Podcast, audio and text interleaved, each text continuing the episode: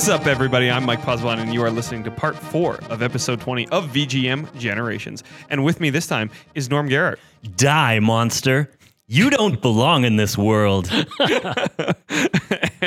Aaron Balaujo. I got nothing. Oh man! Well, you got me last Yeah. week, really good. So it was it was Norm's turn. And uh, in this series of episodes, we are talking about the SNES Classic, the SNES Mini, the SNES, the SNES, the Super Famicom, and Super Nintendo, what have you. So yeah, uh, it's my turn to go first again. And uh, this week I have picked F Zero, which I talked about earlier in the month, uh, in re- in its relation to Mario Kart. But uh, now we're going back right to the beginnings, F Zero. So uh, the track I picked is Mute City, and this was, of course, was developed and published by Nintendo. Uh, Nintendo EAD, which is a little more important this time than it ever has been before, but we'll get into that in a second. Uh, it came out in 1991 uh, in North America, uh, but Japan got it in 1990. Uh, so the music was Yumiko Kanki and Nao- Naoto Ishida. Uh, so those are the two composers. Unfortunately, very very little information about those two composers online. Didn't do a lot outside of F Zero either of them. So uh, there isn't too much to say about them. But I did find some interesting stuff about the development of this game. So uh, F Zero launched alongside the Super Famicom in Japan when it came out in 1990, and we got it uh, as a launch title as well with the SNES in 91. Um, so Shimizu uh, was the director uh, for the game and also one of the artists, which he was saying like back in the day, it wasn't uncommon for a director or to be a musician or also an artist on the game. Yeah, a on my- lot of people had dual roles. On my game, uh, the the director was also a main programmer, Yeah, so especially there- for the enemies. There you go. And then uh, Yasunari Nishida was the head programmer of the game. Um, Nishida was the very first programmer that Nintendo EAD ever had. Uh, so he was like programmer number one for Nintendo EAD, which I so thought what was, was really the first cool. thing he programmed for Nintendo? I got to know what his. Uh, Uh, the, actually, the first thing he programmed were um, the the Famicom had like a um, almost like a recordable media drive, and you could go to stores and like you would bring your disc and you would like download the game and then you could bring it back. It was it was kind of like a recycling Mm. uh, program where you weren't you didn't have to buy a new card every time. You could just load a new game onto it. He the first thing he programmed for Nintendo was that, but the first game he programmed was F Zero, Huh. uh, and F Zero was also the um, first Nintendo game to be programmed entirely in house. Uh, most uh, most of the games during the Famicom era were actually uh, outsourced. A lot of the programming was outsourced, but F Zero was the first Nintendo game entirely done by nin- just Nintendo And I- employees. I would almost call, and correct me if I'm wrong, uh, F Zero feels to me like it's a tech demo. Essentially, it's to show off. yeah, we'll Mode get 7 yeah, scaling, we'll definitely right? get into that for sure. Uh, the other oh, the other thing I wanted to mention, this is really cool. Uh, Nishida, the programmer, also was the guy who programmed the spinning Triforce at the beginning of A Link to the Past, which Oh, was like 3Ds. That was Yeah, pretty good. Yeah. that was a big deal, right? And so like the fact that he was the guy who figured that out Yeah. and uh, The used, D's were all three in that he one. actually used polygons, and that was like the first time anyone okay. so had. that was actually what I was curious about. Is Yeah. it actually 3D or is it just? Well, yeah, it's I don't true think- 3D, Yeah. uh, and it was the first example of it that anyone had ever seen on the Super Famicom. and we've uh, never gotten any better than that. That's I, re- I remember making fun of those Triforces with a friend. Um, What do you mean? I, I don't know, it- I, I guess maybe because it was just. Just- Something we had never encountered. Yeah. We didn't know what to do except ridicule it. Like, oh, here come the geometric shapes. Oh well, it's because we had do, such beautiful like sprite work by that point in time, right? So any uh, any like primitive 3D was just it's like Yeah. looking at the original Star Fox. yeah. And actually, they talked about F Zero to jump ahead a little bit, but they talked about F Zero the first time they showed it off before there was like an E3 or anything like that. There was this uh, Japanese, I can't remember the name of it, but basically all the devs came together and a bunch of the wholesalers came together. And it was kind of the here's what's coming up in the next year. And they showed off F Zero for the first time. And the mode 7 tricked everybody. And they were like are those polygons? Like no one could everyone was like so excited that they're and he's like no no no it's not actual polygons. It's just it's just our mode 7 trick. So um the whole team though for the game was only nine people which again blows my mind. It was about a year again much like mario kart with eight. Um so the one thing that i thought was really really interesting was the idea for the cars uh like the cars if you if you know f-zero are very futuristic you know little like bullet shapes no wheels they hover and all that stuff They're weirdly squat. I always yeah thought. they, they always are yeah they're very short Yeah. um but all- i yeah. They're all stingrays. I think one's even named after a stingray, isn't it? I Yeah. I think so, yeah. But uh, it actually came from the uh, the director of the game, Shimizu. He went to the U.S. and saw Tim Burton's Batman, and he was like, "I love these vehicles," and that's where the so they're all mini Batmobiles. they're all mini Batmobiles and like Bat jets and Bat That's wings, I guess. Yeah. So I thought that was really funny. And yes, like you said, Aaron, this game was absolutely kind of a tech demo. But uh, before we get into more development stuff, let's just listen to the awesome music of F Zero and the track Mute City.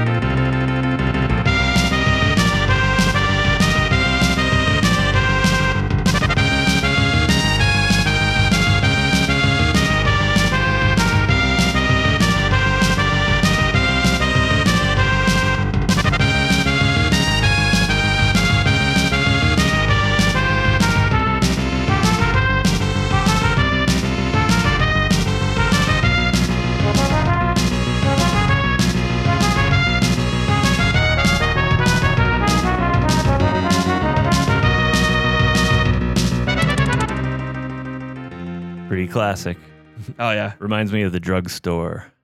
Oh, okay. Explain. What's the story? the first time I rented F Zero, uh, I was reading the manual and my dad had to stop at the drugstore. oh, okay. So So I just you have a very to weirdly get- strong association get there. the heck out of the drugstore so I can go play F Zero. Okay, well, I- I'm gonna because you're talking about the manual. I'm gonna jump ahead in my notes here. Um, so the manual, uh, as you know probably or remember, has a comic in it. And the comic is where we see Captain Falcon for the first time. And in the comic, so basically, uh, when they did the comic, actually, you know what? Let's rewind a little bit. So the Super Famicom's coming out in Japan, and Nintendo at one point thinks we need a mascot for the console. Not like a mascot just like for the company, but a mascot and they for were the considering console. Captain Falcon because that would so- be great. Well, here we go. So they said they put out to a bunch of the artists in the company, draw us Captain someone. Yeah. Captain so and so. We don't care, but just draw us like a, a a character you think would be good for to represent the console. So Captain Falcon, the reason his color scheme is the way it is, is it's the colors of the face buttons Huh. on the Super Famicom. So you got the blue, yellow, red, green, and he's got all of that incorporated into his uniform in some way. God, I wish and he so- was just on everything. But but he wasn't called Captain Falcon. He was just called Captain something. They Cap- didn't they Captain didn't really have a name. Maybe, yeah, Yeah. But they didn't have a name for him at the time. And then this game was coming out. They had finished the development of the game, and they said, uh, "So we need, um, we need a character for this game." And he said, "I want to do kind of like an American style comic in the instruction manual that gives a little bit more background on like why these people race and stuff like that."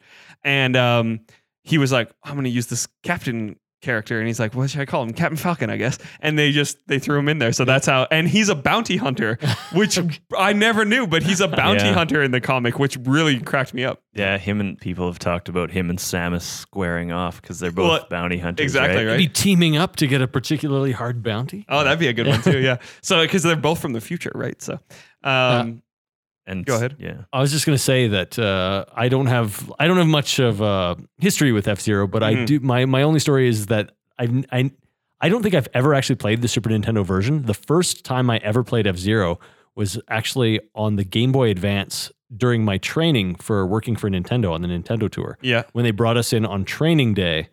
And they ha- actually had like Game Boy Advance and the link cables, and we all linked up and played uh, the new F Zero that had just come out on that. So, That's cool. yeah, it was a cool day. I was actually going to ask you guys now that you bring it up. Did you play the GameCube one during your time? Yes, because we demoed it on the Nintendo Yeah. tour. That one's insane. That- yeah, I heard that. It's That's very like one of the smooth. hardest games ever, It's- right? I never was able to get used to the controls. I sucked at it. It feels very like slick and floaty in a way. It doesn't Yeah. feel like it doesn't have the sort of tactile feel of a lot of other racers, and I could never get used to it. But yeah. It looked really good and it played really smooth. Yeah, there's like a very small subset of the population who love it and are really good at it and really they connect with the series. Um, yeah, there's one guy I follow on YouTube, Lythero. He does hilarious videos, but F Zero is kind of his thing. So Okay. uh, check. Him I didn't out. know there was anybody who had F Zero as their thing. That's uh, I'll, My- I'll tag Lythero when I'm tweeting Yeah. about this episode. yeah, my brother was one of those actually too. He Hmm. got really into the GX. And Yeah. I don't know how good he was compared to others, but he was really deep into it. Not me, but Yeah, it does seem like that niche game that had like that, you know, that cult following and people got really into yeah, it. So and it, I don't think it, even you specifically had to be a racing fan to like it because it didn't feel like any other racer out No, there. I Like, it heard was- that, yeah. it was very separate from the racing genre. I haven't played it. Do you, either of you guys own it? I used to own it, but I gave it away. Oh no, I think maybe I still have it. I have to find a way to play it. Honestly, the copy I had, I think, was Nintendo's copy. Oh and, no, And uh, don't say that. I'll have to bleep that out. it, it it was like an extra copy they were giving away. And Nintendo's not going to listen to this, but I don't know about you, Norm, but I ended up with like really terrible copies of stuff that we were supposed to give away, like Kobe Bryant. Like Kobe, yeah, the Kobe- basketball yeah. one I remember. And I had a copy of uh, Splinter Cell as well. for the GBA. For, no, for the GameCube, Oh, okay, but you know. I had the GBA one. That game was not good. But anyway, let's get back to F Zero, F Zero proper before we incriminate ourselves anymore. Um, so to go back to more to the development of the game. Um, the so the funny thing about the game is like I talked about the whole uh, Batman, Tim Burton Batman, and stuff like that. But the game was really set in the future out of a need to overcome limitations, um, especially because they wanted to use the Mode Seven so much. A lot of the processing power was kind of already taken up, and so they needed to overcome certain things like no tires on the vehicles meant less frames of animation when the tires need to turn before a corner. So there's just less things that need to be animated. Um, the course was set uh, like 400 feet in the sky, I think it is that they say, uh, because there's no shadows from any buildings, and the and the buildings are way off in the distance, so there's nothing to render around the track. Um, That's just weird because I can't imagine anybody in the Super Nintendo era complaining if even if they had buildings above there about no with shadows. no shadows, but but that was something that they But it's, mentioned. it's funny. It's a Uh, weird justification. For sure. is, and then uh, but I think mostly that it was like everything was on the horizon, so there Yeah. was nothing kind Yeah, of nearby. basically, you could put whatever it was out there that was actually doing the parallax scrolling Exactly, very yeah. far away. Yeah, right? and and to explain Mode Seven a little more, in case anyone listening to this doesn't know, basically for this game especially, the the track is moving around the car, not the other way around. So basically, when you turn, the screen is spinning and you are staying stationary. Is how the Mode Seven rendering worked. And they said they basically rendered the bottom four fifths of the screen was doing the shifting, and then the top one fifth, the horizon, stayed static. Mhm. Um, and then the last thing uh, that I thought was funny was so instead of having they it, like they were like we got to have like barricades on the track so people don't just hit an invisible wall or just fly off. So they're like, we'll call it a guard beam and we'll make it out of circles because circles obviously look the same no matter which way you rotate them. Yeah. So I like that one. That No was my favorite one. No perspective. So, um, and uh, I probably should have said this before we listened to Mute City, but uh, the reason I picked Mute City is because Mute City, this game actually still today has a uh, following of people who are still trying to set record lap times in it. Uh, and a lot of the reason for that, and a lot of the reason it was popular when it first came out, is that uh, the lap times were calculated to the hundredth of a second. So there is that very, very fine line that you can try to, you know, get just one more hundredth of a second to set the record. Um, as far as I can tell, all of the records right now are held by an American, with the exception of two that are held by a Japanese guy. For when I just did some brief searching online, if anybody knows any different, please feel free to correct me on Twitter. But as far as I can tell, this one guy is just like breaking his own records for the last few years. And how many people is competing against? It's like basically only these two Well, guys. apparently a lot of guys are trying to take him down, but they just can't. And Yeah. and he he recently said his and uh Mute City is like the, you know, where they separate the the boys from the men, the kind of thing. Mute City is the track apparently to set a lap time on. So, uh, and he just recently set his best time in October of this year. Hmm. The the he's he broke his own record again and set a best a new best time. So people are still setting records in this game, which I thought was cool. It's bizarre though that he's like still working to, you know, still best his own times and nobody else can touch him. It's kind of weird. Don't you think he would like step back for a bit and see if anyone can beat him before he goes and tries to beat that time? Yeah, I- Or is I think he just wants to retain the title. Endlessly trying to beat his own time. I think it's just he's one of those guys. Like you, if you ever watch any like speed running documentaries where people are just become obsessive about a single game, Mhm. like it's all they play and they just play it endlessly. So he must be one of those. But Like, anyway, yeah. it's pretty cool.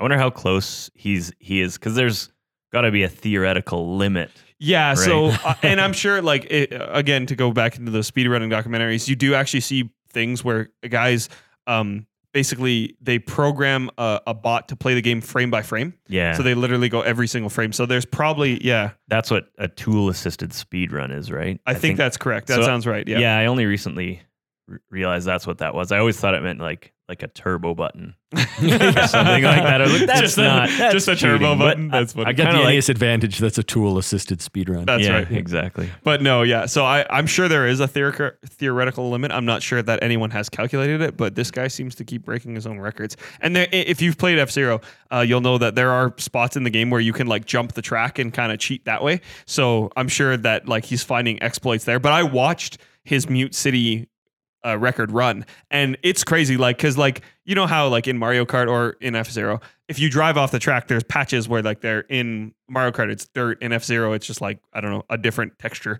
Mhm. Uh, it slows you down. He actually like threads the line because there it's like a se- it's like a series of bumps, like a grid line, and he threads the line through it so that he doesn't slow down at all. So yeah, he's he's using all these crazy tricks and stuff to set those to set those times. And if you go over the track, you crash into the city below. Yeah, and you explode, and pe- and they actually mentioned in the development they were like, we need the explosion sound to be really loud because they wanted it to have a little a lot of impact. So that was really cool. So that's F Zero, that's Mute City. Uh, I hope you got some fun information for that. Norm, what do you have for for us this week? I'm going to be talking about a little game called Mega Man X. What year was it set in? Which 1993. yeah, I think it's either 20 XDX or 2XXX. Um, yeah, so came out in 1993 from Capcom. Um, I'm just going to say right away Joke, Storm Eagle stage music, Woke, Sting Chameleon stage music. Play it, Mike.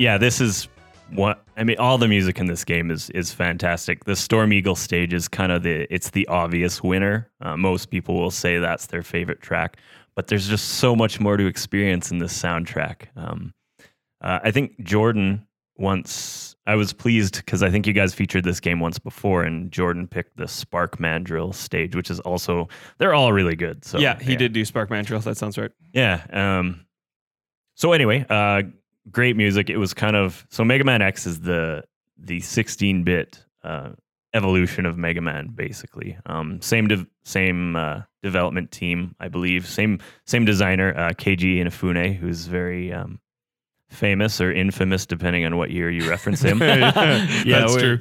things, certain things lately that should not be named. Yeah. Anyway. Yeah. Uh, yeah. Just But he's they're on a- sale right now.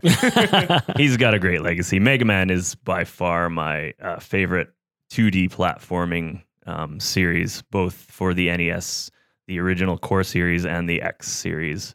For SNES, it did advance past the SNES. X3 was the third one, but uh, the best are the first three for SNES. So, a bit more about the music, which I've already uh, gushed about. It was composed by Capcom's house band called Alph Lyla, and they did a lot of the music uh, at the time. They did Street Fighter II, Final Fight, Strider. I don't have a list of all the composers that that were part of that band, um, but they're easily Googleable. Um, one of the things that, uh, and this is more more about the Super NES in in general, is uh, the use of the orchestra hit sound effect. I don't know if you guys know Mhm. what that is. yeah, I can hear it in my head. Okay, No, so you'll know what it is, Mike, when I say. Okay. Okay, so you know in Super Mario Kart, Bowser's theme yep. that's like brr, brr, brr, brr, brr. those are orchestra hits. Okay, I got and they're you. used egregiously in the Super NES. Um, the the Sting Chameleon uh, track uses it once at the very beginning, very tastefully and to effect, but other tracks kind of plastered More on. It's pretty cheesy. It's been called the Wilhelm scream of popular music of the time. So, um, yeah, That's pretty good. listen, yeah, you can rewind and listen listen for it. It's used once, but anyway, the idea behind the orchestra hit is it's every instrument in the orchestra played at one crashing chord kind of thing. So you heard it a lot at the time, especially in the SNES, because after the 8-bit uh, synthesizers, it was the uh, it was kind of how some people showed off their ability to sample. yeah. Um, yeah. Anyway, enough about, enough about the orchestra. Which is weird because it's it's funny to sort of make fun of Mega Man for that, considering the legacy that Mega Man has for music. It's you know Yeah. considered some of the best, but yet let's make fun of it a little bit because the orchestra hit was totally overdone. Yeah. And, oh man, the the melodies are just They're so still good bang for on, yeah. Mega Man. Yeah. Um, bit more about the game, I guess. I, I'm Jordan probably got into a lot of this previously, but uh, I guess I have some hopefully personal insights. Um, I won't get into like the backstory and stuff. Actually, uh, well, I will say it. Feel like- free. Yeah, it take it takes place about I think it's hundred years after the Mega Man series, so it is in the universe. It it's Mega Man X was created by Dr. Light as a successor to Mega Man and locked in a capsule.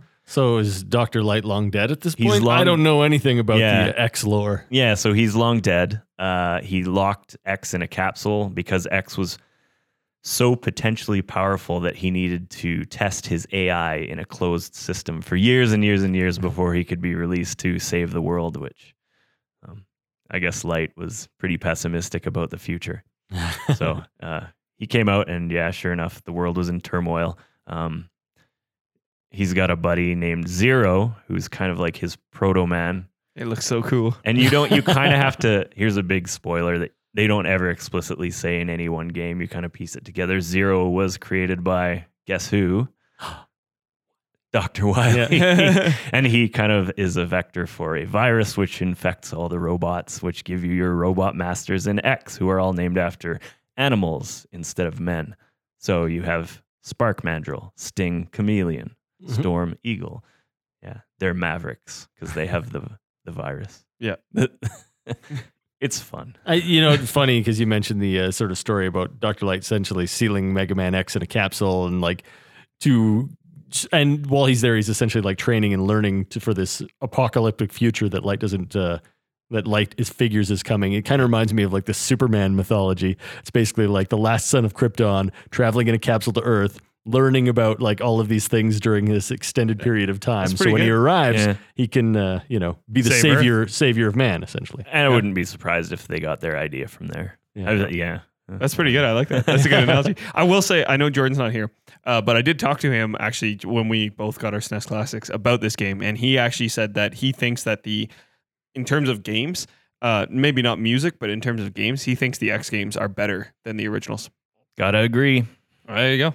I, I all I can say about that is is that I do love the originals. I loved Mega Man Nine, which was very much like the originals. Oh, yeah. I've tried several times to get into X and have been un- unable to. It yeah, it it plays quite a bit differently. Um on uh, Nintendo Power said uh, the opposite. They criticized how little the game had changed. They said the theme remains the same as the Game Boy and NES Mega Man titles, but they're big dummies, and that's wrong. yeah, I do. I did buy it on Virtual Console. It is available for Virtual Sure. Consoles. And that's one of those games that you have to play, you know, um, lag free, and because it's it's just Yeah. so precise. The play control in that game is just. I- I don't think I've played its like the Mega both the Mega Man games. It's just like so responsive. So you, you feel like you are Mega Man anyway. Yeah, you have to play it like on the original system, lag free, and yet you need like technology that doesn't in- introduce any sort of like like any Yeah, delay if you have from like because most modern TVs and that kind of thing. So yeah. I wonder how you the uh, Super TV with a game mode. I go, yeah, I go wonder how the Super Nintendo Classic handles since it's HDMI. Yeah. Probably As well as long as pretty you're bang on. Pretty well, Yeah. I think. Yeah. Yeah. as long as your TV is set up for it, you're fine. Yeah. Uh, I wanted to ask you, Norm, um, what is the correct order uh, to take on the bosses in this game, or at least what's the first one? You want to go for Chill Penguin because, um, well, just do it. Okay, because I, I, I was gonna say I when I was the first night I had my SNES Classic and I was just playing basically everything and just blasting through. Um, I played a few. Uh, I tried to play a few levels of Mega Man X and I got through the level fine, but I could never like the boss was like the difficulty spike on the boss because like in old Mega Man games the level is difficult, like getting through the Hmm. levels tough. In this game, I found the levels like not too tough, but then I would hit the boss and it was like, nope, not happening. Yeah, and I, and I just thought I was doing it in the wrong order because I know that's a big part of Mega Man. um, and I'm kind of, uh, I typically only use the main weapon for most Oh. things, but I was uh, even going to ask you I- that. Do you play this Norm style, which I- is like Mega Buster and nothing? I I think this is where it came from because Yeah. in X it's so much more effective and reliable than the other weapons. Is that I think this is where I got used to playing that way, and that transferred retroactively to the Mega Man games. Because that's my observation about you playing Yeah, Mega yeah. Man is that that's all you ever use ever. And, yeah. I think that's a result of uh, the way X is played because um, yeah, I, uh, But then it forced you to be better. It's, a- it's, it's a in a- training thing. in a way, as long as my bullets are going straight. Um, yeah, uh, it's it, it's part of what I love about it. I guess just the familiarity of the the familiarity and reliability of his X Buster or Mega Buster, depending on which one you're Which playing. game you're playing, yeah. All right, cool. So, uh, what do you have for us, Aaron? I have for us um, Super Castlevania 4, Oh, which I decided at the last minute was the game I wanted to talk about. as Uh, you and- often do. as I often do. And I went uh, super classic on this. Is that first of all, for my backstory with Super Castlevania 4 is um, I bought it on the Virtual Console for the Wii many years ago, and I tried to make a run through it. And I got pretty far, and it was good. I really enjoyed it. I'm a fan of the Castlevania series, but I never actually finished this game, so I didn't see the whole thing. So I and it's been a long time. Like I have a lot of separation, so I didn't remember a lot as far as the music went or anything like that. Uh, the only thing I could remember from that time I was playing it is there's a mode seven stage, and I don't know how much you guys know about Super Castlevania 4, where basically like you have to like whip onto these platforms, and then the entire stage will like rotate around, and it's yeah, I forgot about that one. It's pretty Yeah. bizarro stage. But uh, coming back to the soundtrack in this, I was really blown away by how how good the whole thing is in general. And there's a lot of obscure titles that I w- tracks on it that I wanted to highlight, but I went super classic, super basic. It, give the fans what they want. This is what people want to hear. So I did a song that we've talked about numerous times. This is the Super Nintendo version of Bloody Tears. So If you're a new listener and you like this song, you can go back and listen to my remix radio where I did just Bloody Tears. Yeah. So the Super Nintendo version of Bloody Tears. Let's talk a little bit about the game. So um, since, since this month so far, all I've talked about is Nintendo and Nintendo EAD developed games. This one is a Konami game developed and published by Konami in the year of 1991. It was uh, composed by Masanori Adachi and Taro Kudo. And uh, I feel like I said this for every single game that I've highlighted this month, but a lot of people consider this one of the greatest video games of all time. So that that gets thrown This- a lot with a lot of the games on the Super Nintendo Classic. well, that's the thing with the classic, the NES and the SNES Classic. Um, they're both just greatest hits, right? Mm. They're just both greatest hits libraries. Yeah. And then you hack it and add all the other games that you the, want. the S the safe way is the the SNES Classic is the best game of all time. yeah, yeah. It's just one game. It's like your 101 game, but it's Yeah, yeah, yeah, yeah. Yeah.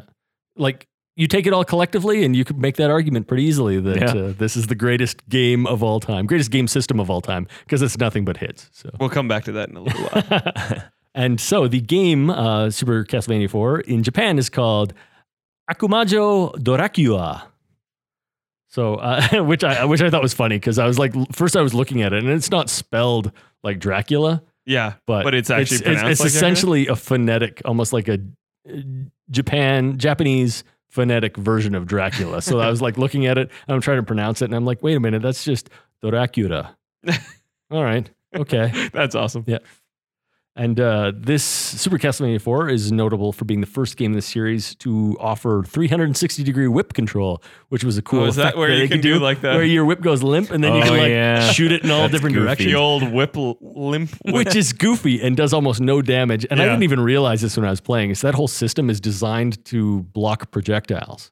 It's basically your Oh. shield. Yeah. And I never realized that. I thought it's like, here's a really dumb thing that It's does good almost for no the damage. yeah the Medusa heads. I think I remember it being Yeah. okay for those damnable things. Well, I remember in, in like later Castlevania games, like Circle of the Moon, is that you could have like a whip swing thing where you just hold down the button and it would like swing in a circle oh, and Oh, almost create like a little bit of a shield around like you, which Thor's is great. hammer. Yeah, which is great for the Medusa heads. But in this one, if you wanted to do that, you basically have to like do rotate the D pad around. I think to- I saw this the first time at your house. I think we fired this game up like I think you did it maybe as a joke on a game night or something. And I re- I I have this very distinct memory of laughing with you and Jordan in your basement at the limp whip. Well, Like it's so bizarre because he just kind of holds it out and it goes limp, and then you just kind of like flip Yeah. it in different yeah, directions. and like his little wrist sprite kind Yeah. of flips. Yeah, yeah, in the direction that you. it's super goofy, but you know, Yeah. it's it's a neat technology, I think. Pretty unique. Yeah. and also uh, in this game, in true Indiana Jones style, Simon Belmont can now use his whip to latch onto hooks and swing across things with it. So maybe that's another reason why I was uh, drawn to this as well, is because you know my my general love of Indiana Jones. I would and, believe that. Yeah, and uh, it reminds me a little bit of the Indiana Jones game on the NES, where you could do the same thing. Your whip was your weapon, and you could swing across pits. And, and I like that kind of thing. Yeah. it's awesome. Obviously. You know those boards you land on and they flip around and drop you off. Yes. I hate those. There's a lot of like things to hate, I think, in the Castlevania series because it's uh, it's a little cheap. It's a punishing times. game, It is a punishing game. It's at almost, least it almost feels like a like a arcade game. Like it was Yeah. designed to eat quarters or something. totally. And it, it like I, you go back to like the original Castlevania and stuff like that, where it's like you were just absolutely punished because like going up and down stairs, you were totally vulnerable. Oh yeah. You when you jump, Nothing you could do. yeah, when you jump, you had like no recourse. Like you were once you're in the air, Right, you're screwed, yeah. right? You couldn't control your momentum. Exactly. Yeah. Exactly. Though in this game they actually did fix that to a degree. So this one was kind of was kind of a a way to rectify some of those things. In fact, the uh, director of this game considers this to be a remake of the original Castlevania. So this is essentially Castlevania 1 amped up to the nth degree, right? Yeah. With an extra eight bits. Yeah. So um, before I go on, let's listen to Bloody Tears from Super Castlevania 4.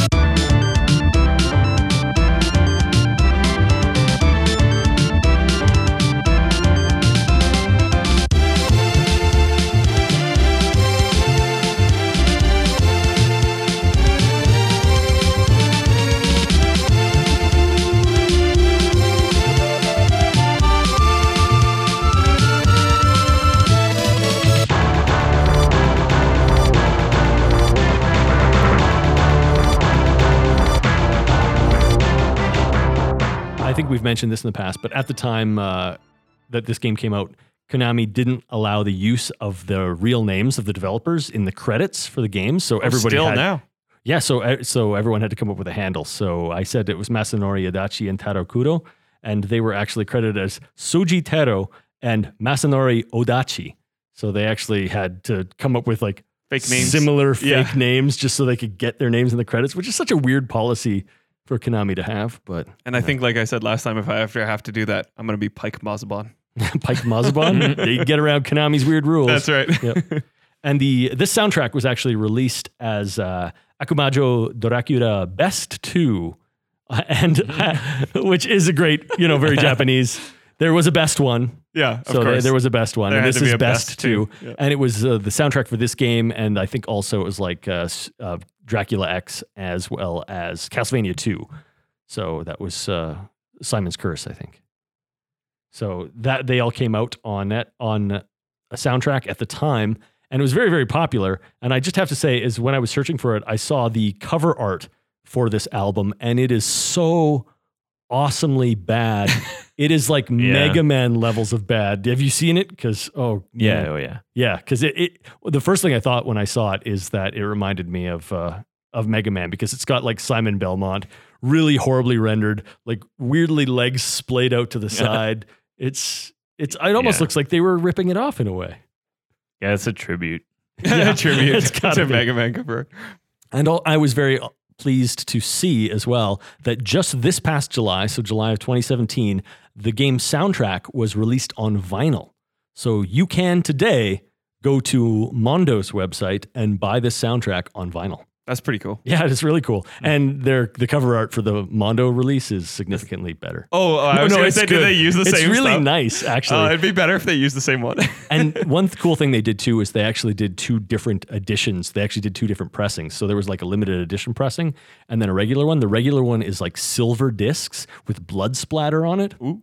And they the uh, the limited edition one, which is sold out, unfortunately. You can still get the uh, blood splatter version, yeah. but the other one is like gold and bronze, like half and half on Oh, the that's disc, and it looks really cool. It's a two disc vinyl set, and so if you're a vinyl fan and a Castlevania fan, I think that'd be a pretty slick thing to. And Hey, Christmas is coming up. Yeah, that's right. it smells like garlic and has been consecrated by the Pope. That's right. You can throw it as a weapon exactly. to fight vampires. like If- break the yeah. vinyl in half and stab a vampire in the heart or something.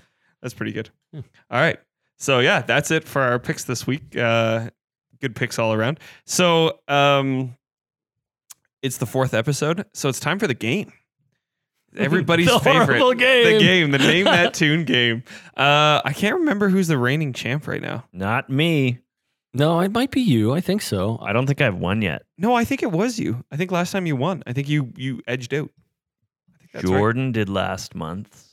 Or n- oh no, yeah, then it was Jordan. Jo- oh, yes, that's right. That's right. Sorry, Jordan won by just a bit because I remember I was hyper precise Yes. with the picks, and he Okay, won yeah. with like the hyper precision there. And I, I played at home and did not beat Jordan. I let him know. So that's awesome. I love that you played at home. That's so cool. All right, so we were saying just a moment ago that the SNES Classic, if taken as a single cart, if you will, is the best game collection of all time, and I have one bone to pick with that, and it is that it did not include what I think is arguably one of the best, if not the best, game ever made, game collection ever made, which is Super Mario All Stars. I think All Stars is one of the best values that gaming has Well, ever seen. That's a it's a cheat code. It's an It absolute cheat cheat. It's basically here's all the Mario games and they're awesome already. So yeah. exactly. So the game this week is made up of music entirely from Super Mario All Stars.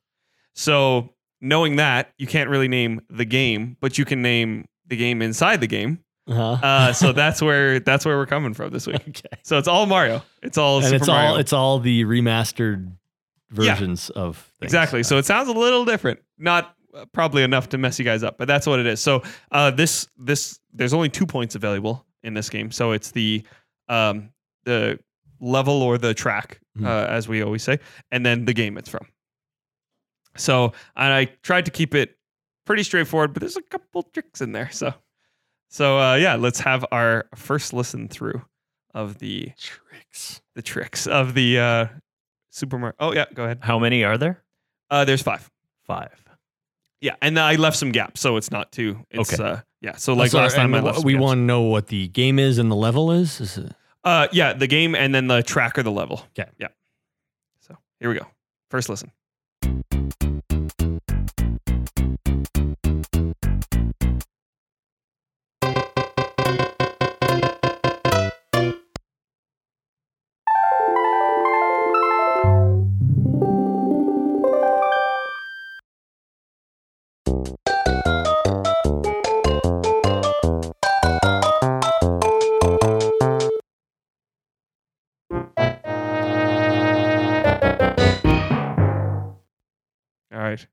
So that was our first listen through of the music. I like Norm Scow. That made me laugh. Uh, I'm sure you guys want your second listen through. a sec. Yeah, I'll give you time to scribble, I don't write scribble. that fast. So. No, no, fair enough, fair enough. I'll fill time.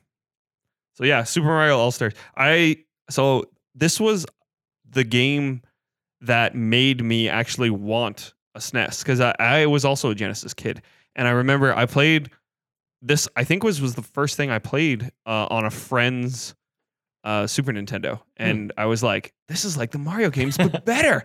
This is awesome. This looks so good." Yeah. and and it actually it became like in my memories when I think of Mario Bros or or two or three, I think of this. I don't Hmm. think of the original. So sometimes I go back and play the original. I'm like, man, these are ugly. That's interesting. It's yeah, and it's it's a pretty pretty legit um, recreation of them. Yeah, Yeah. for Yeah. sure. And actually, I have a I have a story too. If I, we've got the time for me to tell my Yeah, story, is that I've only played this game once, and uh, I was just thinking back to the memories associated with playing this game, and I played it once back in high school, and strangely at the how at my my my current my wife's house. So we knew each other in high school. We had mutual friends, and we were friends.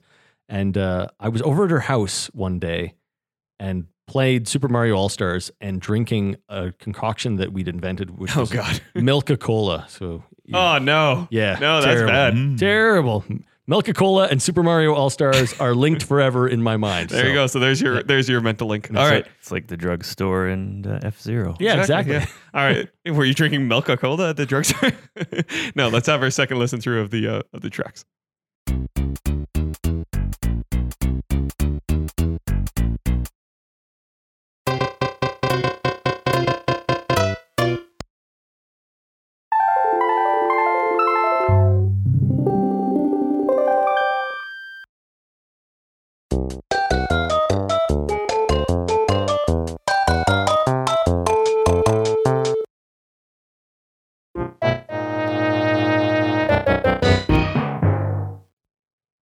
Right. So there's our second listen through. All right. You know what? Honestly, after that second listen through, I think I'm as I'm as good as I'm gonna get, and I don't think I'm 100, percent but I don't think it's gonna You help wanna me. jog I, I the don't memory? think it's gonna help me on a third listen through. So it's up to Norm? you, Norm.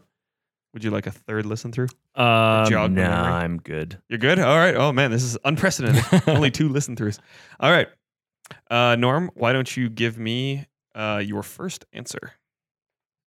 Uh, Super Mario Bros. Three card game. Uh, yep. Yep. And you had I the have same. Mushroom Hut card game from Super Mario Brothers 3 is what I have. Yeah, exactly. Perfect. So you guys could both get two points on that one. Uh, and then, uh, Aaron, what did you have for number two? I have character select screen from Mario Brothers 2. Yep.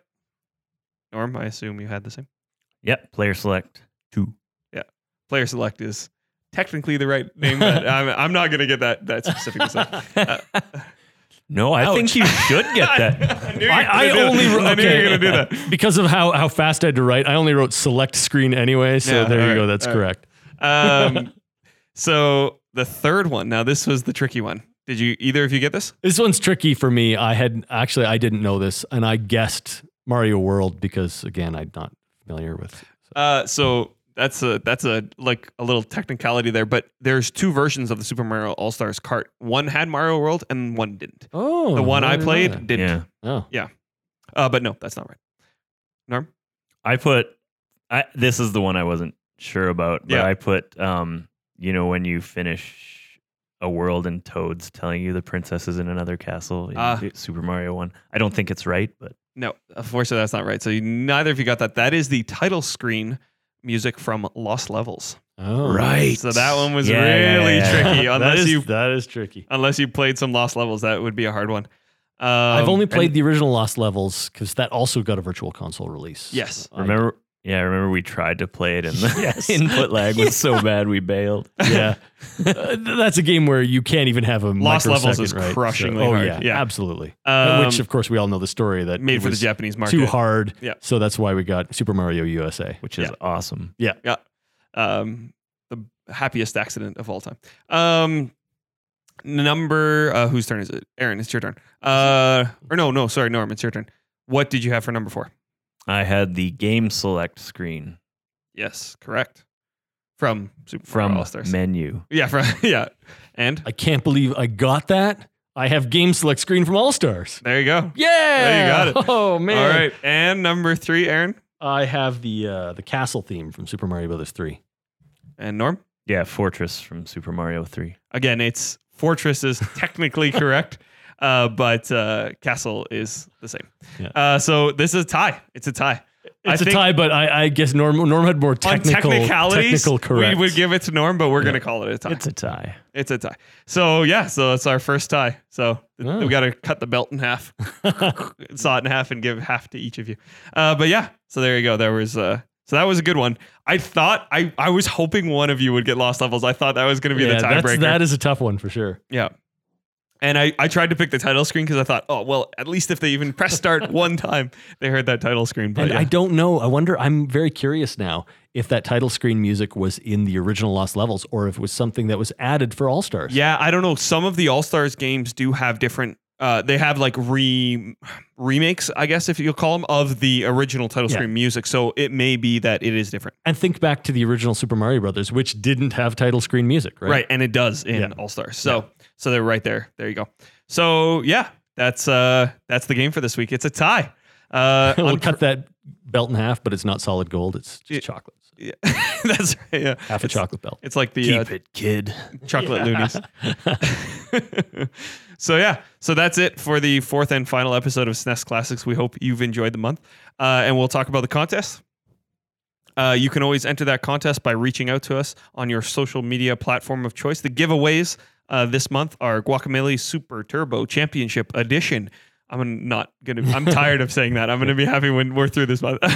Steam World Heist, and of course, very excitingly, Overwatch loot boxes. We can gift you Loot Overwatch boxes loot for you. boxes. Wait till the Christmas sale. Claim Yes. your prize. Yes, yeah, get those Christmas loot boxes. And I don't know. Do we want to do a teaser for what's coming up next month? Is- uh, yeah, I guess we could. Yeah. Yeah. So uh, what? What did Jordan call it? Do Oh, you remember? I actually December. I think yeah, just basically. So a uh, little teaser for next month. We're gonna do like a cold, winter Wintry, snow ice level-y- levels. Yeah, so from games, basically cold levels is Yeah. what I'm gonna call it. Maybe I'll just call it cold. Yeah. but yeah, it's gonna frozen be themes. frozen themes. So yeah, any game or whether the whole game is set that way or just a level that has a snowy theme, that's our. We're gonna do a wintry uh, theme for next month, which is something that's probably been a long time coming. Um, but yeah, uh, and also of course to enter that contest, uh, you can get ten thousand entries if you want Overwatch loot boxes by leaving us a review on iTunes or on Stitcher. Uh, we love both of those, and uh, let us know. Let us know if you if you technically own the belt, if you And- got all five of those games. Don't get confused. We are not offering ten thousand loot boxes. oh yeah, I- ten thousand entries. Yeah, so, I don't even know, think you can no buy confusion ten thousand there, loot yeah. boxes. I think hundred is the is the cap. Um, but yeah, no, that's right. Ten thousand entries into the contest, not ten thousand loot boxes. Thank you, Aaron. That is a an important uh, Distinction. distinction there. Thank you very much. So yeah, uh, that was SNES month. Next month is November. we hope you enjoyed it, and we will catch you guys next time.